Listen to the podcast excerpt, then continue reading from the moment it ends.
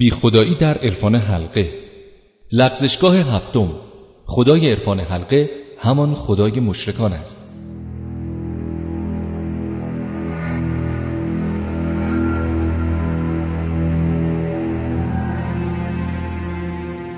شاید بعضی از شنوندگان از شنیدن این جمله تعجب کنند که مشرکان زمان پیامبر هم به میزان عرفان حلقه خدا رو باور داشتند و حتی بیش از عرفان حلقه خداپذیر بودند.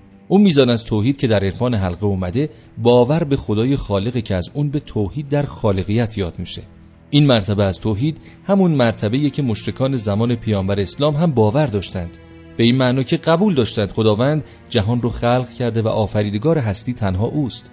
خداوند در سوره لغمان به پیامبر یادآور شده ای پیامبر اگر از مشرکان بپرسی که جهان را چه کسی خلق کرده به تو پاسخ می‌دهند الله.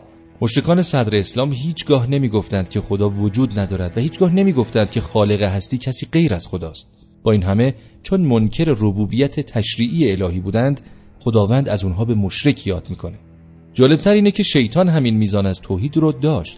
به این دلیل که اگه وجود خدا رو منکر بود با خدا سخن نمی‌گفت و با خداوند بگو مگو نمی‌کرد. حتی جالب یادآور بشیم شیطان معاد و رستاخیز رو هم باور داشت.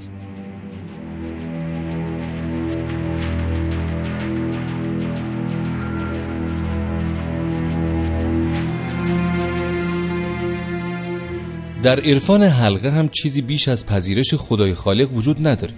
باور عرفان حلقه به خداپذیری این گونه است که خداوند شبکه شعور کیهانی را آفریده و این شبکه نماینده تامل اختیار خداوند در هستی بوده و برای بکار بستن قوای خود نیاز به هیچ مکملی نداره. این شبکه ماهیتی به نام شعور رو در خود جای داده که وظیفه خلق و ایجاد و رساندن موجودات به سرمنزل مقصود رو به عهده داره و عمل مهم فرادرمانی هم از موهبت‌های همین شبکه است. به طور مثال معتقدند اگر کسی بتواند به عنوان جزء با کل خود که همین شبکه است تماس بگیرد حتی می‌تواند مانند خداوند شفا دهد و مظهر اشافی واقع شود. حالا سوال اینجاست که با وجود این شبکه و توانمندی های شگرفش انسان ها چه احتیاجی به خود خدا دارند؟ این شبکه عملا آمده تا انسانها به جای تمسک به خدا به این شبکه شعور کیهانی چنگ بزنند و نیازهاشون را از او طلب کنند و شفا را از او بخوان و در نهایت به محض دست یافتن به او قانع شده و آروم بگیرند